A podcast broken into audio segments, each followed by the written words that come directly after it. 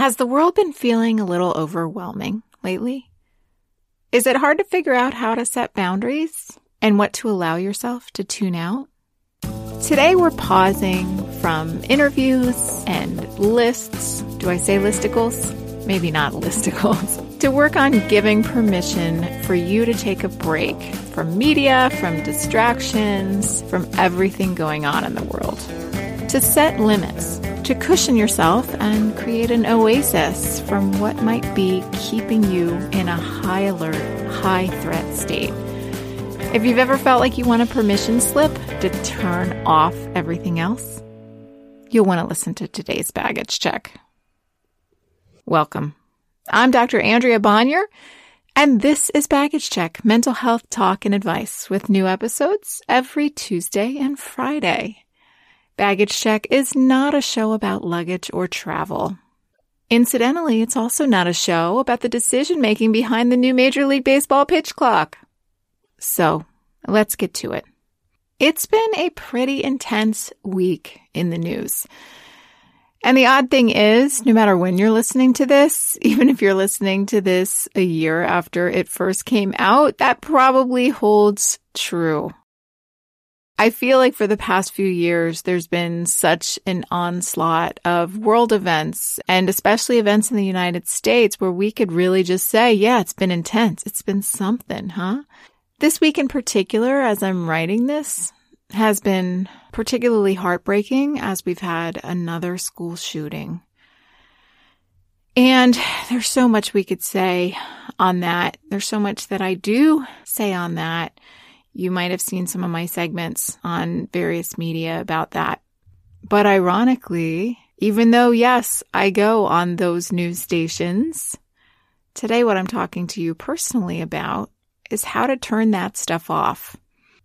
Yeah, the TV networks don't take kindly to me going on and saying, well, the key to mental health is to actually turn off this program. But I can say it here. And to be clear, part of what we'll talk about today is the difference between completely sticking your head in the sand and not bearing witness and not staying informed and not staying engaged versus being so overwhelmed and bombarding yourself over and over and over again with what's out there to the way that it really beats you down. And it means that you don't have anything left to give the world. I am all for staying informed and obviously, I believe in being part of that. I am very honored to be a frequent contributor to CNN, for instance. However, I also have been talking with a lot of clients this week about how to set limits when the world feels so dark and so hopeless. And how do we not stay up until 2 a.m. wondering what exactly the percentages are that AI is going to kill us in the next 30 years? Or thinking about the climate or thinking about the fact that this latest school shooting is somehow going to be used as ammunition, probably to increase discrimination against certain people. It's awful, awful stuff. So I wanted to start with thinking about when can we give ourselves permission to just turn it off, to tune it out, what limits do we have a right to set for ourselves? Well, we have every right to set whatever limit feels right. So that's where we are today. I didn't make a list or a listicle, which really sounds gross, honestly. Listicle. I thought maybe I would just speak from the heart. And speaking of the heart, I think that's what starts hurting for people, the metaphorical heart. But of course, the metaphorical heart can cause real chest pain emotional pain can often cause physical symptoms. And I think that's what people are feeling now. When tragedy strikes, you feel it in your bones. Our bodies react, they absorb it. And I've been having some really interesting conversations with people about whether or not our bodies were really made for this. I am not an evolutionary biologist, but I certainly love the science of evolutionary adaptations and prepared learning and brain changes over time. There are so many ways in our current environment that we are out of sync with what our bodies and minds and hearts were designed to deal with. Clearly, our ancestors were not designed to fly in planes, for instance. There's obvious stuff like that. But I'm also thinking emotionally. We were designed to worry about ourselves and our tribe, to protect our immediate neighbors, to be part of a pretty small community. And maybe we could go to the top of the mountain and see what was going on 50 miles away to some extent in terms of weather patterns but we certainly didn't know what was going on 1500 miles away. Maybe we knew about warring tribes that were four tribes away. Stop saying the word tribe, you're probably wanting to say. Maybe we knew what was going on in those neighboring communities. But did we automatically know with the press of a button heartache that was happening a thousand miles away, two thousand miles away? No. Were our brains really designed to be able to manage the scale of heartache and worry and fear that we're exposed to on a daily basis? I don't think we were really designed for that. Now, I'm not saying that we should tune out what's going on in the rest of the world. I'm not saying that at all. And in fact, we'll get to that because I think staying engaged and bearing witness is really empowering for us and for the others in the world that we're trying to help, of course. But I want to make the point that if we don't set some limits for ourselves, we will be so out of sync with what our bodies are naturally capable of handling. The limits aren't going to be set for us. A couple of generations ago, there was a natural limit. Maybe there were a couple of television news stations, there were some newspapers, there was some talk with your neighbors or at your workplace. But that was it there wasn't the accessibility of information overload 24 hours a day from many, many, many sources. There wasn't the constant ability to refresh and get new stimulation and new information. It's only so recently that the bombardment is so immersive. And hey, there are so many amazing things about the information that we can glean. If my husband and I disagree about where we've seen that actor before, we can look it up. If I want to know a random lyric from the 1984 hit Jam on It by Newcleus, that's Newcleus as in N E W, I can find it. In fact, I'm tempted to do that right now. But the other thing is, there's such an onslaught of bombardment of negative stuff too negative stuff that really makes us scared and makes us sad and makes us angry. And we know that the way the algorithms work with our tech overlords, that stuff spreads the fastest. It evokes the most response from us, the most sharing, so it makes the most money because it gets the most eyeballs. And in fact, there's data of just how much, even in quote unquote mainstream news, headlines have grown more negative over the years. So all of this is to say that we are dealing with so much more of an onslaught that we can't escape from unless we actually set boundaries. The boundaries used to naturally be set for us Again, whether it be because there was just a newspaper or whether it be because we lived in a cave and we couldn't see any farther than a few miles from us. Now, if you're a particularly compassionate, empathetic person, which I know a lot of my listeners are, I know a lot of my clients are, there's just no limit to the amount of pain that you can see happening in the world. And I have to ask myself again, how do we help set limits? I'm not always good about this myself. I can go down so many rabbit holes of things that are upsetting because I want to make a difference and I'm not sure how and I'm confused and scared and uncertain and I want to read more and it's horrifying stuff. We live in an age where there's video of almost everything. I have such mixed feelings about the latest body cam footage going around, the latest atrocity because it can really be traumatizing for people to watch. And yes, in some ways, it's important that it's out there. And in other ways, is the damage actually helpful? Is the damage making us stronger? Is it making us more insightful? Is it empowering us? Or is it weakening us? So part of my whole hypothesis here is that the technology is not going to set limits for us. Hey, the runaway train of AI and Chat GPT and whatever version we're on at this point has taught us that it's going to push the limits itself. So what will it take for you to set some boundaries for you? How can you give yourself permission to say, you know what? I'm going to stop scrolling. You know what? I'm not going to watch that video. You know what? I am not going to read another article about this. The first step, I think, is to notice, to observe. How does this stuff make me feel? What stuff really affects my mood? How do I feel before? How do I feel after? What's my motivation for scratching this itch? Is it curiosity and then I feel worse afterwards?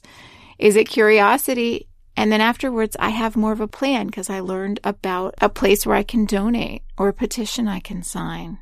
So think about noticing it. Is this affecting my sleep? Is this making me in a worse mood at work?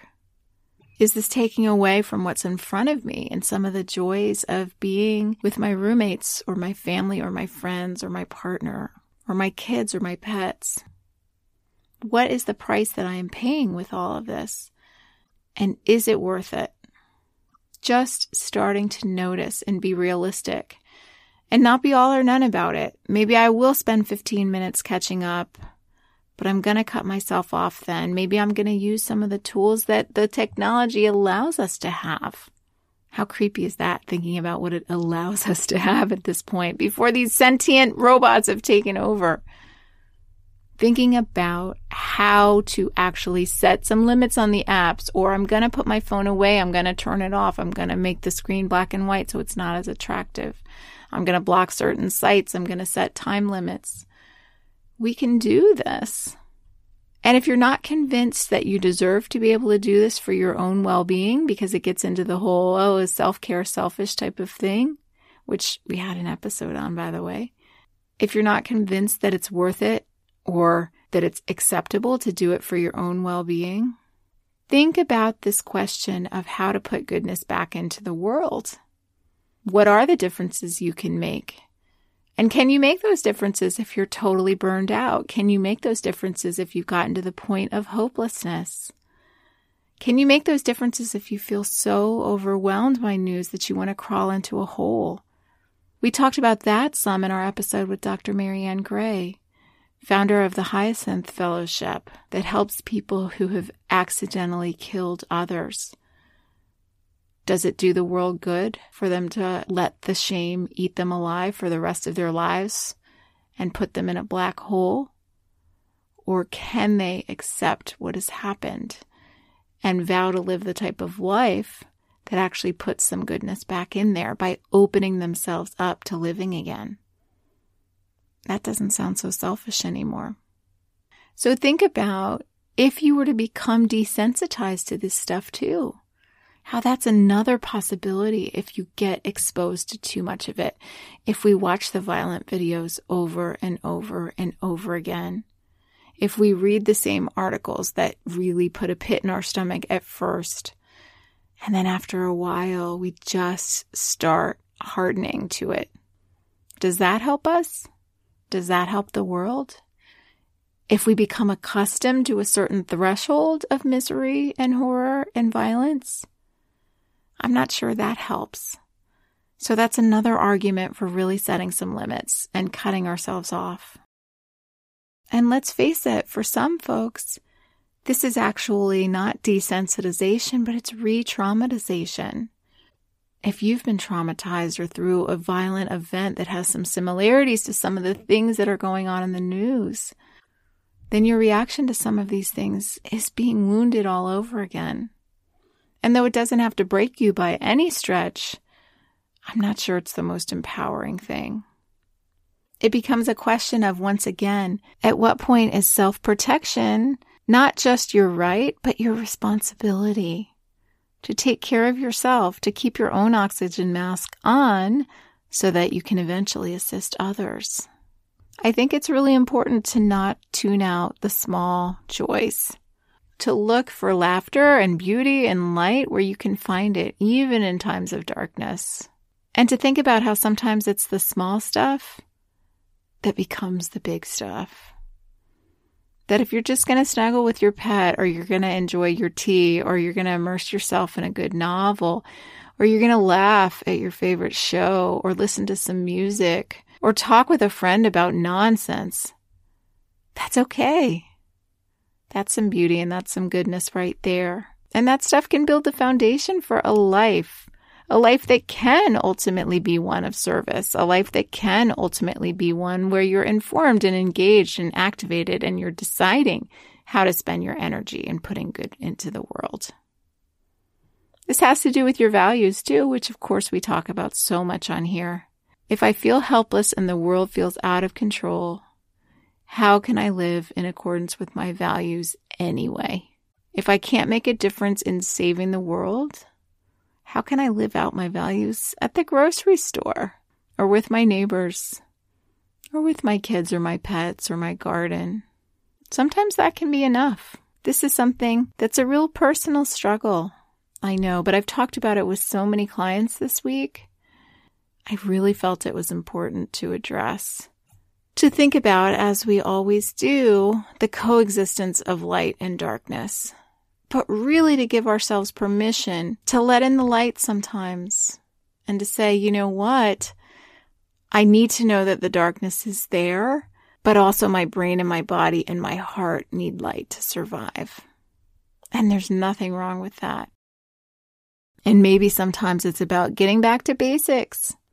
The things that evolutionarily would have saved us. No, not a particularly sophisticated method of gathering, but sunlight, the beauty of a sunset, getting your hands dirty with something, feeling a sense of connectedness and belongingness with people that you trust, getting adequate sleep, moving your body, looking at the stars, exploring something creative, seeking out sensory experiences allowing yourself to be awed. All of those things are so simple, but also so profound. Getting back to basics and allowing ourselves to disconnect from the things that maybe are just a little too much for our bodies and our minds at times. Because I love that we can always be learning and always be exploring so many things, and that we can be aware of issues, good and bad, and form opinions on them and speak out and help people all the way across the world.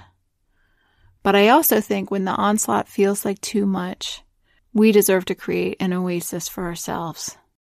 So on this cusp of spring, or whatever season it is when you're listening, and giving yourself permission to tune out what feels threatening to you. Whether it's for an hour, whether it's for a weekend, or whether it's a permanent tweak in your lifestyle. You deserve it. I mean that. You deserve to set limits that work for you. And hey, if there should happen to be some good news here and there, whether it's because you seek it out and, for instance, subscribe to things that are going to put happy little doggies into your inbox each morning, or whether there's just some national news that might have made you happy or felt like a nice long drink of water after being particularly thirsty, which may or may not have happened at approximately 5:34 Eastern Time on March 30th, 2023. Go with it. Take that pause and embrace that too. That's the kind of stuff that feels good to let in. Thanks for joining me today. Once again, I'm Dr. Andrea Bonior, and this has been Baggage Check with new episodes every Tuesday and Friday. Join us on Instagram at Baggage Check Podcast. Give us your take and opinions on topics and guests. And you know you've got that friend who listens to like 17 podcasts? We'd love it if you told them where to find us. Our original music is by Jordan Cooper, cover art by Danielle Merity, and my studio security, it's Buster the Dog. Until next time, Take good care.